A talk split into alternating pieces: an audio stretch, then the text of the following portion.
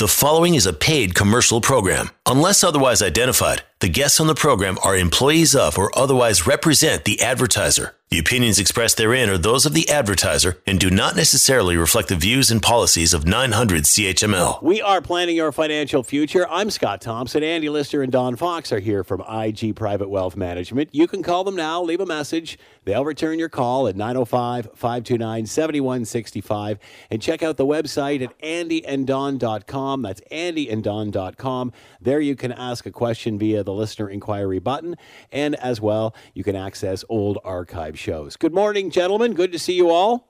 Good morning, Scott. It is nice to see you. Uh, yeah, we're we're although we're doing this from home, we're doing it virtually per se, so we can see each other. And I love your jammies.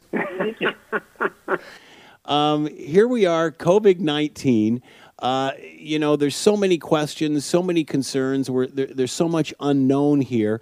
What should people take into consideration when it comes to, say, estate planning or, or even your portfolio in times of COVID 19? How has this changed things? Yes, and I, you know, with, with all of the news media and information questions around long term care facilities and retirement homes, it was uh, in relation to COVID 19 and from a health perspective. Obviously, we're just uh, hoping that everybody in these facilities can stay safe. And it sounds like at least the government has put a better program in place to make sure that they are protected. And um, you know, and I was I was reading through some estate planning information, and it just reminded me again at how vulnerable people are when they're reach that point of, of a long-term care facility or even a retirement home, and they begin to be vulnerable in the sense of they may not as cognitively be aware of what's going on, and, and that could be a combination of just age, dementia, it could be medications they're on. But uh, and I was reminded of a story we were talking, and Don and I have talked about this type of planning, estate planning before, something we call an alter ego trust. And uh, I'll get into that in a little in a second. But you know, the one that a lot of people are familiar with is something called a Henson Trust, and a Henson Trust is something that has been around for a number of years, but the purpose of a Henson Trust was to protect individuals with disabilities, um, those that are receiving, say, social assistance, and really sort of protecting the beneficiaries of an estate from a, what they call a means test, which is basically their ability to access government benefits can be uh, diminished if they have, say, an inheritance. So this can include clawback of their disability payments, etc. And so the Henson Trust was created to separate the capital that they would receive from a, uh, an estate and, and, and therefore protect them from the means test for these government benefits. So they've been around and they've been used for years. And um, something else that Don and I have talked about before, which I mentioned, is the alter ego trust. And there's a story about this, and it's too often the case. And I've had both friends and clients experience this, where uh, in this particular court case was in relation to a gentleman by the name of George Batson, and uh, some people nickname them the Batson Trust. But essentially, uh, what an alter ego does, trust does is it's designed to save probate tax. And so George uh, George Batson was a sort of middle class senior. He had a he had a house uh, worth about four hundred thousand, and investments worth about four hundred thousand, so about eight hundred thousand in net worth altogether. And when he was in his sort of mid uh, in the mid 90s, years ago, I should say, he was around 88 years old, and he was on his own at this point, widowed, and he decided to put a, an estate plan into place where he moved the, his home uh, from being owned by him personally by creating an alter ego trust, the Batson Trust. And this was part of his probate plan. So if he died, that uh, no probate would be subject on the value of his house because it would pass directly to his kids. So at age 88, he was alone, and a year or two later, as sort of dementia began to creep in and his health started to, to deteriorate, his children helped him and assisted him with the move to a long-term care home. And uh, it was in the long-term care home where George met a woman who was 55 years younger than him. and Yeah, that's right. So she was age 33. And uh, so there was a secret wedding four months after they met. And uh, within one week, there was a new will created and a new power of attorney created in which uh, the new bride was the benefit, beneficiary of the uh, estate in the will and also as power of attorney took over the administration of all of his finances as well. So sadly, a few months after they got married, George passed away. And, you know, this struck a situation where now the kids were fighting the will as a result. And that actually ended up in a nine day trial in the court system while they heard both sides of the argument. And it turns out that the children prevailed in this case, at least partially. You know, explain a little bit about that in a second. But at the end of the day, the lawyers got most of the estate money, and uh, the new bride got practically nothing. And so, what was the result of all of this in creating this alter ego trust? So, it was two years earlier, as I mentioned before they had met, that uh, George had moved his home into an alter ego trust. And the court ruled that the house fell outside of the estate and therefore it was insulated from the predator wife in this situation. Um, we know that, of course, the court, as I said, marriage, the marriage revoked George's previous will, but it really had no effect on the continued existence of the trust that he had created, where the house was. The house, obviously, that, that whole purpose at the time was some planning with his financial planner, talking how to save probate tax, but in the end, what it ended up doing was saving almost half of the estate for the kids because it was protected.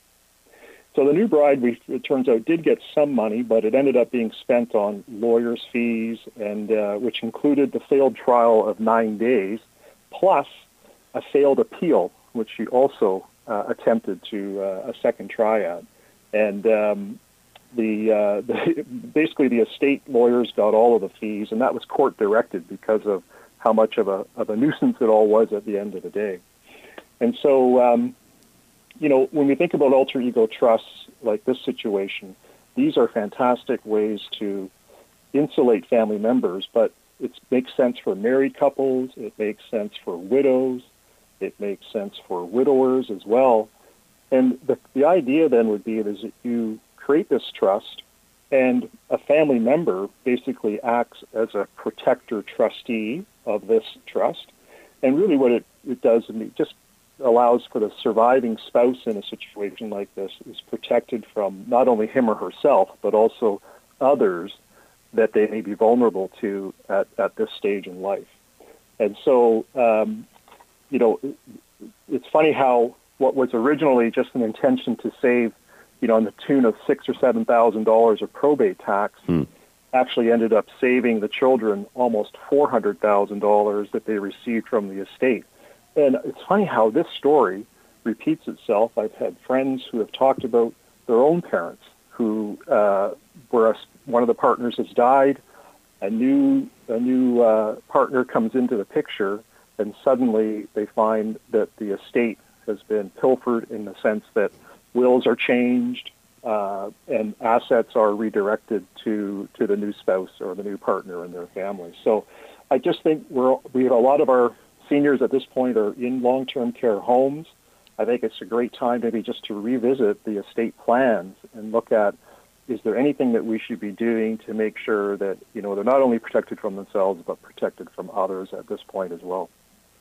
And it really does make you question how much the lawyers will look into when they're doing a new will at an advanced age, how much they question in terms of their mental capacity in in making it legal or not. And you've almost figured there should be almost a, a government test that should be done so that you know that it is a legal will.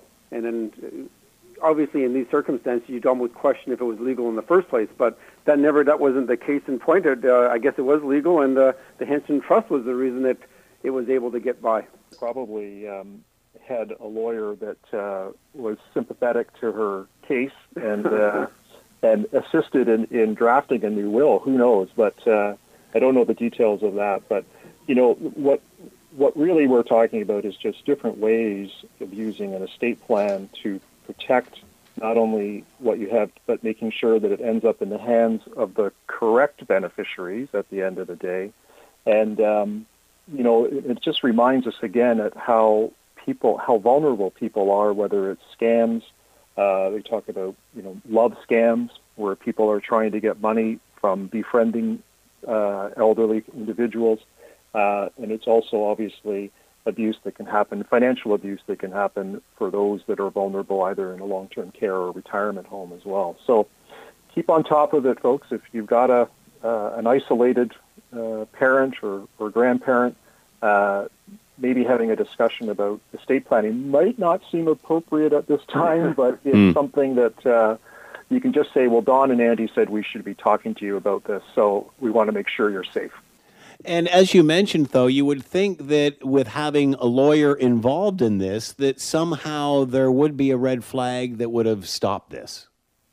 Yeah, and I think you know I don't have all the details of the case, but it's true, and I think Don, you made a good point. But at the end of the day, um, I've seen clients, I've seen, I've heard of, and I've had situations where people have pushed the envelope when it comes to the facts when they're speaking with their lawyers about setting these things up. So uh, it's again, I think you just you have to be careful and as a as an adult looking after your senior and vulnerable parents is uh, is the is the key to this whole whole the whole the answer to all of it really. And, and it really comes down to a properly drafted will, sitting down with your financial planner and working out, you know, what is the best plan of attack to make the estate as efficient and make sure the people that are supposed to get the funds get them in an orderly fashion. And a trust is an, exa- is an example of a great way to do that. We are planning your financial future. I'm Scott Thompson. Andy Lister and Don Fox are here from IG Private Wealth Management. You can call now, leave a message, 905 529 7165. They'll get back to you and check out the website at andyanddon.com. There you can listen to old archive shows and ask a question via the listener inquiry button. Going to take a quick break here. We're coming back.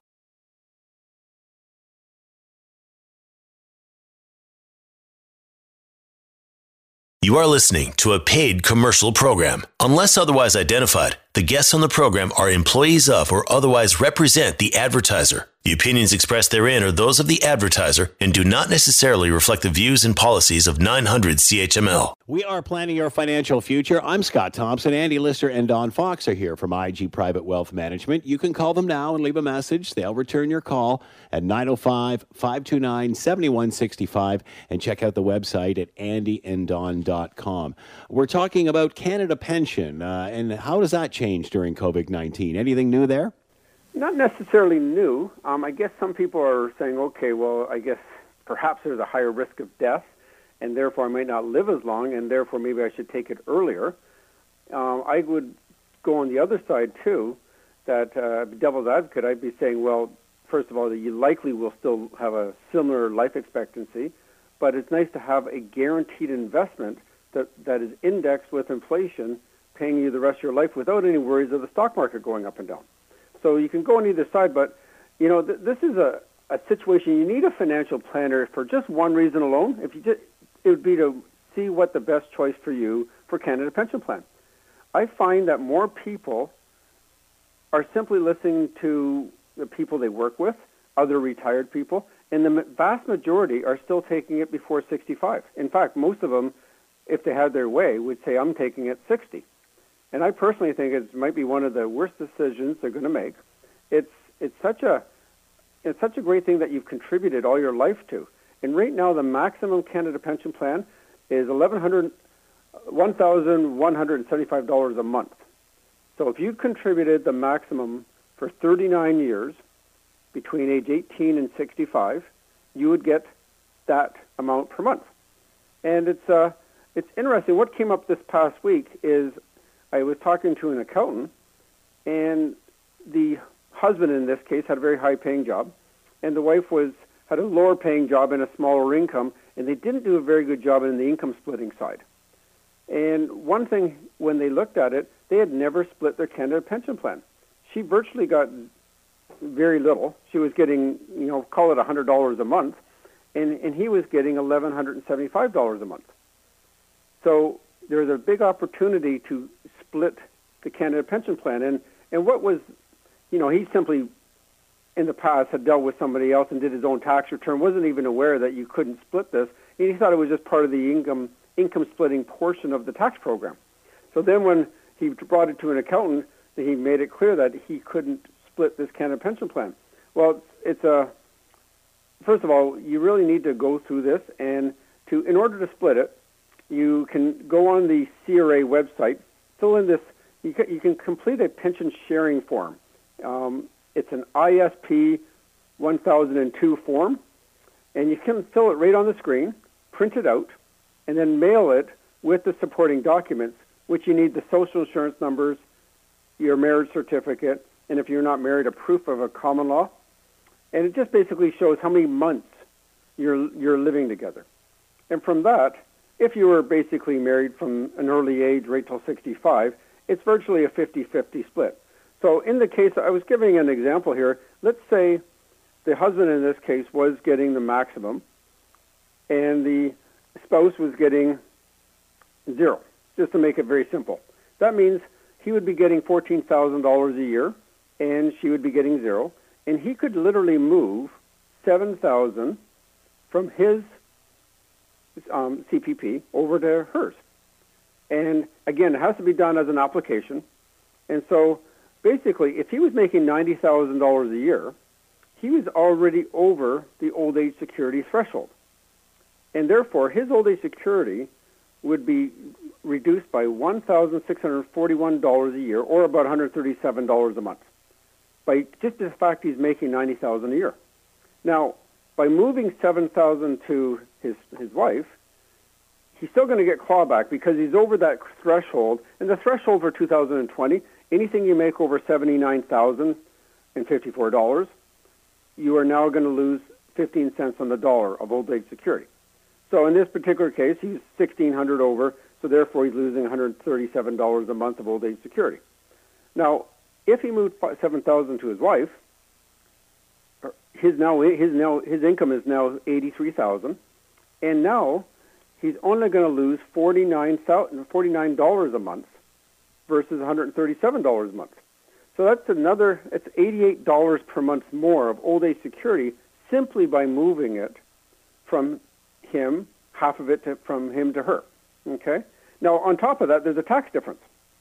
And if he's in a 31.5% uh, tax bracket and she is in a 20% bracket, that $7,000 difference saves another $805 a year in income tax. Now, this isn't just a one-off. This is every single year. So if they're, you know, let's say they're married for, they, they live for 10 years after 65, that would be an $8,000 savings if it was 20 years after 65, which is kind of the norm, living to 85, then there would be a $16,000 savings over those years, plus not to mention the old age clawback difference. So absolutely uh, important for you to, for your financial planner to look through your tax situation and make sure they're maximizing all the benefits they can on Canada Pension Plan. Now, the way I look at CPP, it's just like a defined benefit plan. If you were a police officer, teacher, what have you, a lot of the government plans, they are, in fact, all most of them, uh, all of them, as far as I know, are they're guaranteed pension that are indexed with inflation. So is the Canada Pension Plan, and by the way, so is the Old Age Security. So this is like the foundation of your of your retirement plan. It doesn't matter, particularly now you're seeing the volatility in markets. Everything's great when markets are going up 10, 8%, whatever the number is. But as soon as you see this kind of volatility, now it really shows the risk of having a portfolio. And nice thing about the Canada Pension Plan, that's your guarantee part. That's like having a big giant GIC. So right now, with life expectancy for males, um, would live, if you're 65, a male would live on average age, age 84, and a female would live to about age 87. So that being the case, it makes sense for most people to delay their Canada pension plan. In a lot of cases, actually, it makes sense to delay it till till 70. But I just worked it out. If you're getting 1176 a month by waiting till 65, if you took it at age 60, you get a 36% reduction in which case you are now getting, instead of 1176 you're only getting $752 a month. Now, that works out to about $45,000 over the next five years, which is a $45,000 head start than if you waited till 65. Now, it would take, there's, because of the difference of $424 a month difference between 65 and 60, it would take 8.87 years to break even, or basically the break even is 74. So if you're pondering, should I take it at 60 or should I take it at, at 65? The difference being, okay, will I live to 74 or not? And if you don't feel you're going to live to 74, then yeah, you should probably take it at 60. Now, I guess a, another question is, well, should I wait till 70 now? Now, let's say you wait till 65. Should I wait till 80? I mean 70 versus 65. If you do wait till 70, you're going to get a 42% increase, which means instead of getting 1176 a month, you would get 1669 a month. And so again, about five years, that's a $20,000 head start you would get by delaying it till till 65, from 65 to 70. So if you took it at 65 and and started it, you would get $20,000 before the person at 70 would even get a dollar because they hadn't started it yet. The break even in that case is age 82. So for every anybody that lives past the age of 82, it made sense to start their Canada pension plan at age 70. And now you can start at any time in between. There's no set years. You can start at age 68, 66, whatever the age is, or even half way through the year. You can go 66 and a half. It doesn't matter. It goes month by month. But at the end of the day, you, you should look at maybe even a hybrid. And okay, my in general, the women live longer than men. So maybe I'll, I'll start my wife's at at 68, and I'll start mine at 65. That may be an example. So at the end of the day, um, it does give you that peace of mind knowing that you're going to get an income, and and and you do also have to take a look at how much the the spouse will get because depending on the spouse and how much he or she worked, there's a uh, there's a survivor's benefit, and this is where it's not exactly fair. If you have two people in the workforce all the way through, both getting the maximum Canada pension plan, and one of the spouses dies, the, the survivor spouse will not get a bump in terms of their Canada pension plan. They do not get any of the survivor Canada pension plan. Now, if you had a stay-at-home spouse, totally different. They would get 60% of whatever that person got of the uh, of the person that passed away up to the maximum Canada pension plan. So in in some cases, it actually makes sense to delay your Canada pension plan because they will get actually a higher Canada higher survivors amount. But again, all the, every situation is so different. This is why it's very important to know both sides of this. So if if the surviving spouse is only getting 40% right now, and the person the other person passes away, they'll get the other 60%. They'll end up with the full maximum again. So there's lots of lots of different avenues to look at here there is some, there is some reason to not wait. And really, there's really three different reasons. If you're laid off early, you just simply can't afford it, okay? And you weren't able to, it left you somewhat unprepared for retirement. You, you didn't have the money to wait. Um, so therefore, you got to eat. You have to pay um, different payments, and you need to collect your, your Canada pension plan at age 60. Also, you may actually um, qualify for your guaranteed income supplement at age 65 by taking it early too, depending on your situation.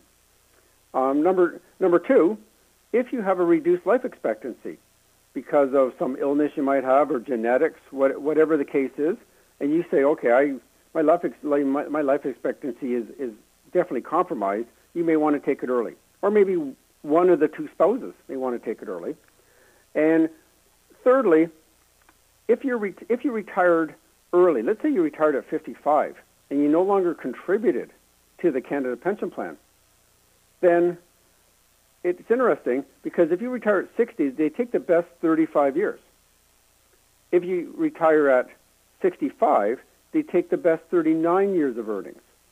And it works out that sometimes it actually works out in the favor if you retired early and you no longer contribute to Canada Pension Plan, say from age 55 to 60, it can actually work out that you'll actually get more at 60 than by waiting to 65, just based on the formula. So at the end of the day, you really need to go to My CRA, check out it right at the very bottom. It's actually a little more difficult to find. It's right at the bottom, uh, bottom right of the screen. You can find out CPP benefits, and you can find out what you're going to get. And also, you can do the same, of course, for both spouses. I actually che- checked this uh, this past week on my own personal. Unfortunately, the website was down for that, so wasn't able to get that information. But these are the kind of this is important data when you're kind of building out your financial plan, and then you can take that information, pass it along to your financial planner, and then from there they can create a Canada pension plan strategy that makes the most sense for you, your tax situation, your life expectancy situation, your survivorship situation. All so many factors go into this, and they say, okay, this is the age you should take it at, and not simply listening to a fellow worker beside you saying, yeah, 60 is the best way, you take it at 60.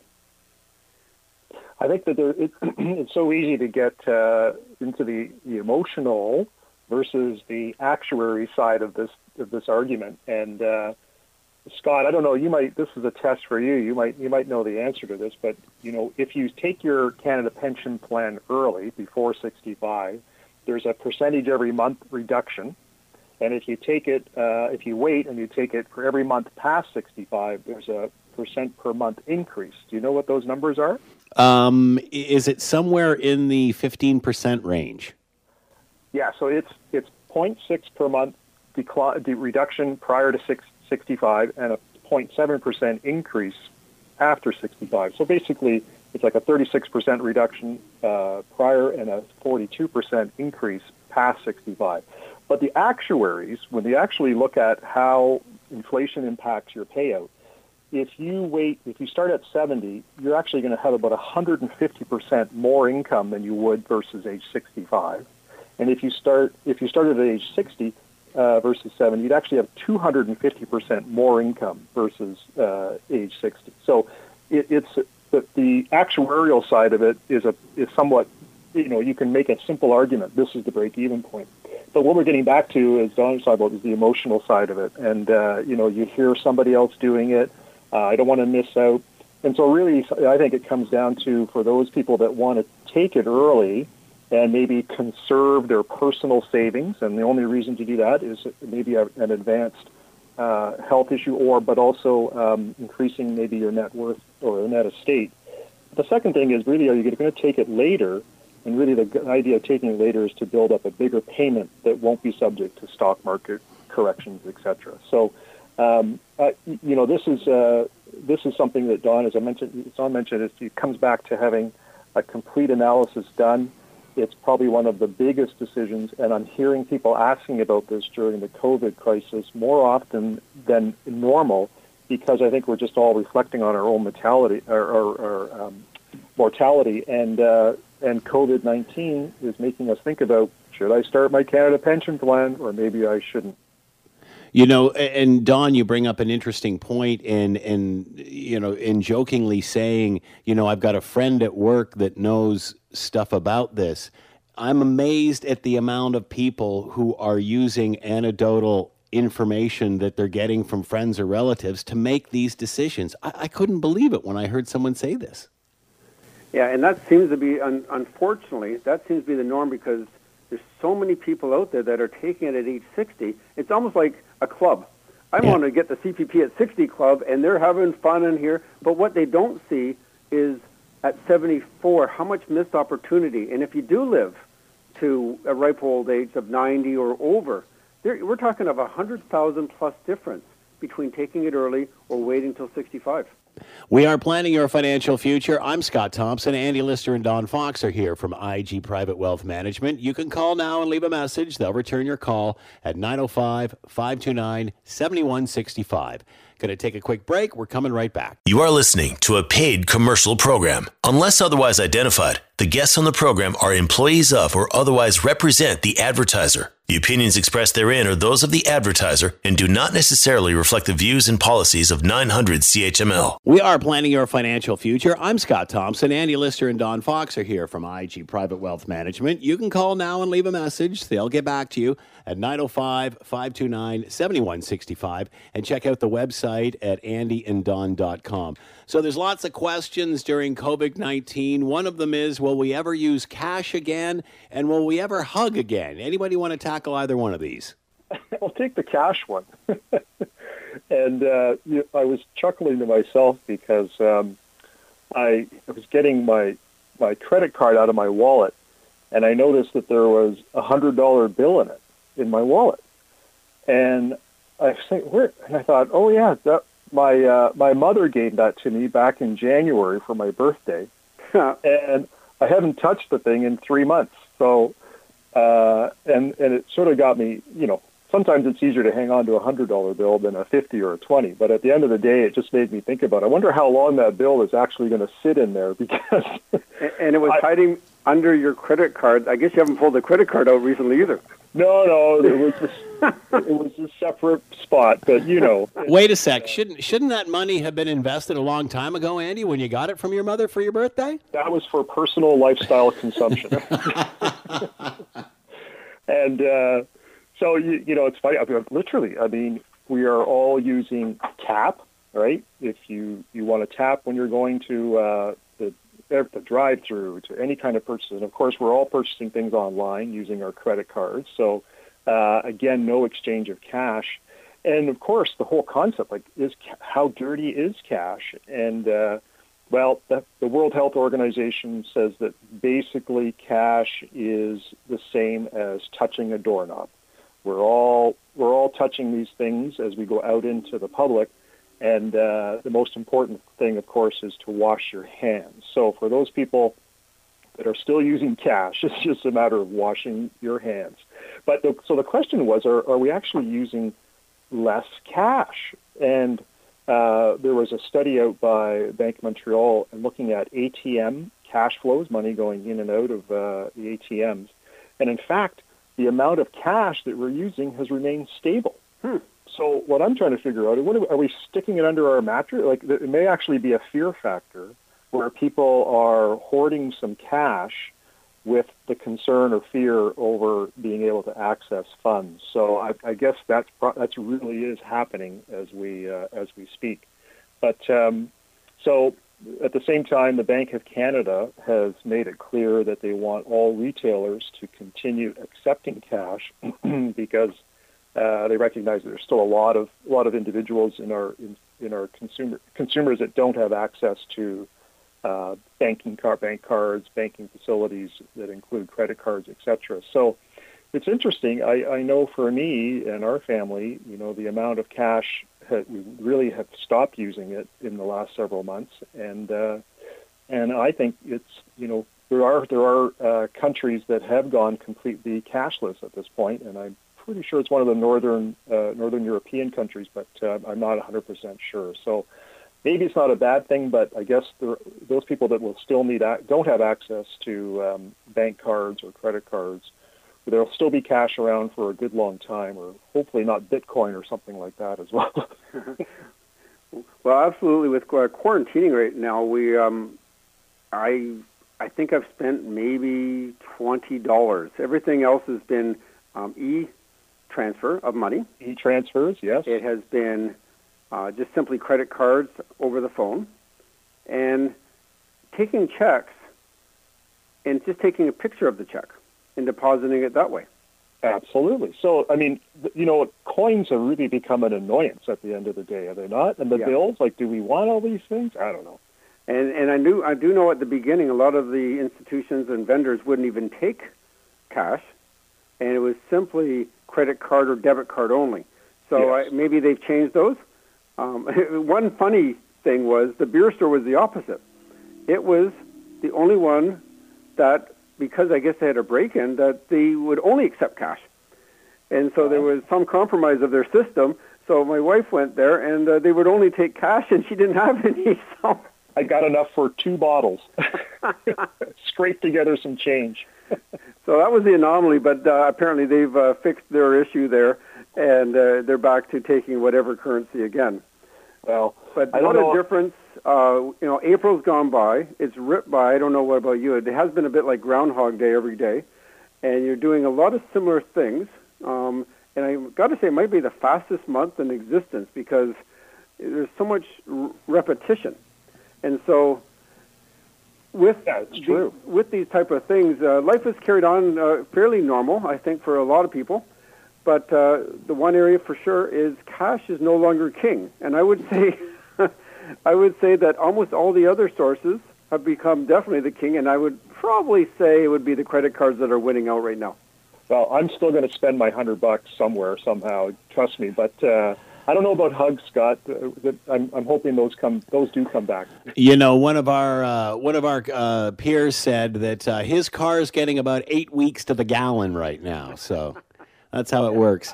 We are planning your financial future. I'm Scott Thompson. Andy Lister and Don Fox are here from IG Private Wealth Management. You can call now, leave a message. They'll get back to you at 905 529 7165 and check out their website at andyanddon.com. That's andyanddon.com. There you can ask a question via the listener inquiry button, as well listen to old archive shows. Going to take a quick break here. We're coming back. You are listening to a paid commercial program. Unless otherwise identified, the guests on the program are employees of or otherwise represent the advertiser. The opinions expressed therein are those of the advertiser and do not necessarily reflect the views and policies of 900 CHML. We are planning our financial future. I'm Scott Thompson. Andy Lister and Don Fox are here from IG Private Wealth Management. You can call them now and leave a message. They'll return your call, 905 529 7165, and check out the website at andyanddon.com. That's andyanddon.com.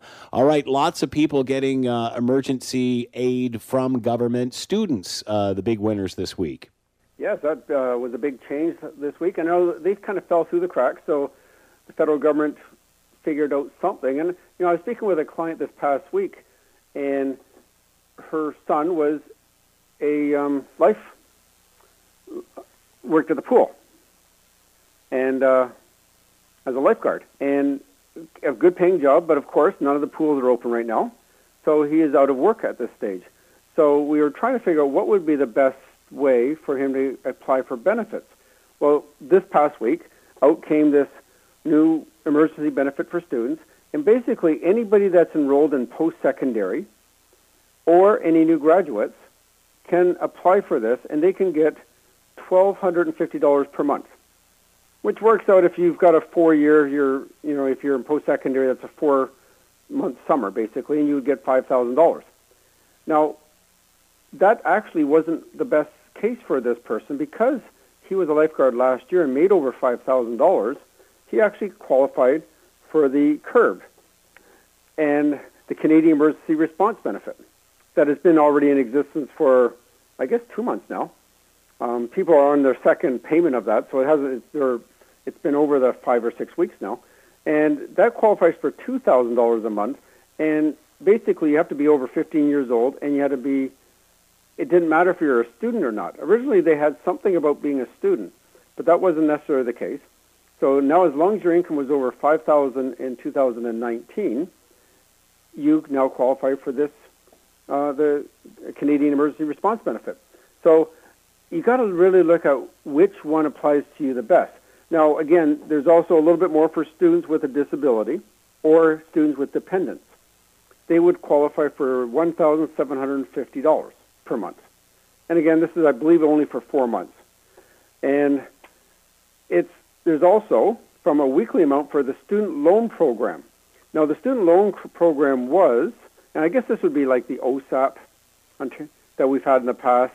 It was $210 a week. It's been moved up to $350 a week for, I guess, for the time you would be in school. And that's an increase of $140 a week. So that's a substantial amount that, by the way, it is a loan, so you would be, you do have to pay this back, but you're now allowed to get a bigger loan on top of getting the government benefits of either the emergency benefit for students or the Canadian Emergency Response Benefit. So you either get one of those two. But if you are, if you do qualify for a loan, you would also get this increase of the loan amount. Now, if you are a student uh, and you already have a loan, then all the loans have been suspended. You will now have a suspension of the accrual of interest, and you don't have to make payments until after September 30th of this year, 2020. So you get this hiatus of both interest and payments until this point. However, you do have to make the phone call. You have to call your institution to make the to stop these payments. It doesn't happen automatically. So just like with the, all these other benefits, it's always great to, you have to be hands on. These, these don't just happen. You do have to make that phone call or you have to go on the C, My CRA website and apply for these. And what a great time. We all have a little extra time to do these things. Great time to sign up for for the MyCRA website. You'll need, you know, they'll they'll send you a, a password after the fact in the mail, and you apply for this. And now at least you can get all these things that you you can apply for through the government. You'll also know if you you know if you have to pay installments or your Canada pension plan. There's so many different things that you can see and just at your fingertips. It's so well organized, and you don't have to wait for the normal delays that you normally get from the government. So, there, you know, it's best to talk to your financial planner, find out which works out best. On top of that, there's a business loan, which if you're incorporated and you have a minimum salaries, I believe it was fifty-five thousand dollars of salaries to employees, you can get that forty thousand dollar loan. We we spoke about that last year. Uh, sorry, last week. But that that loan um, they're they're fast in getting that. People are getting them already. Since last week, I've talked to somebody. They've already received their forty thousand dollar loan, and they have to repay that December thirty first of two thousand and if they do so, they only have to repay thirty thousand of this. So it's a ten thousand dollar gift basically from the government to help get through payroll. So lots of benefits out there.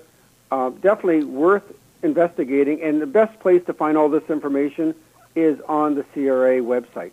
So I, I, I definitely would recommend everybody to go there first.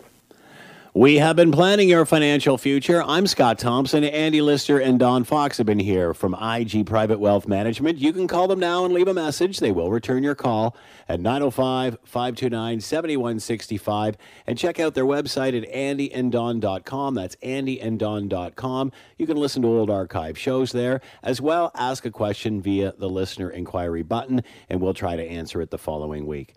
All right, gentlemen, thank you so much. Have a great day. All right, everybody. Put away your cash. Enjoy it. the preceding was a paid commercial program. Unless otherwise identified, the guests on the program are employees of or otherwise represent the advertiser. The opinions expressed therein are those of the advertiser and do not necessarily reflect the views and policies of 900 CHML.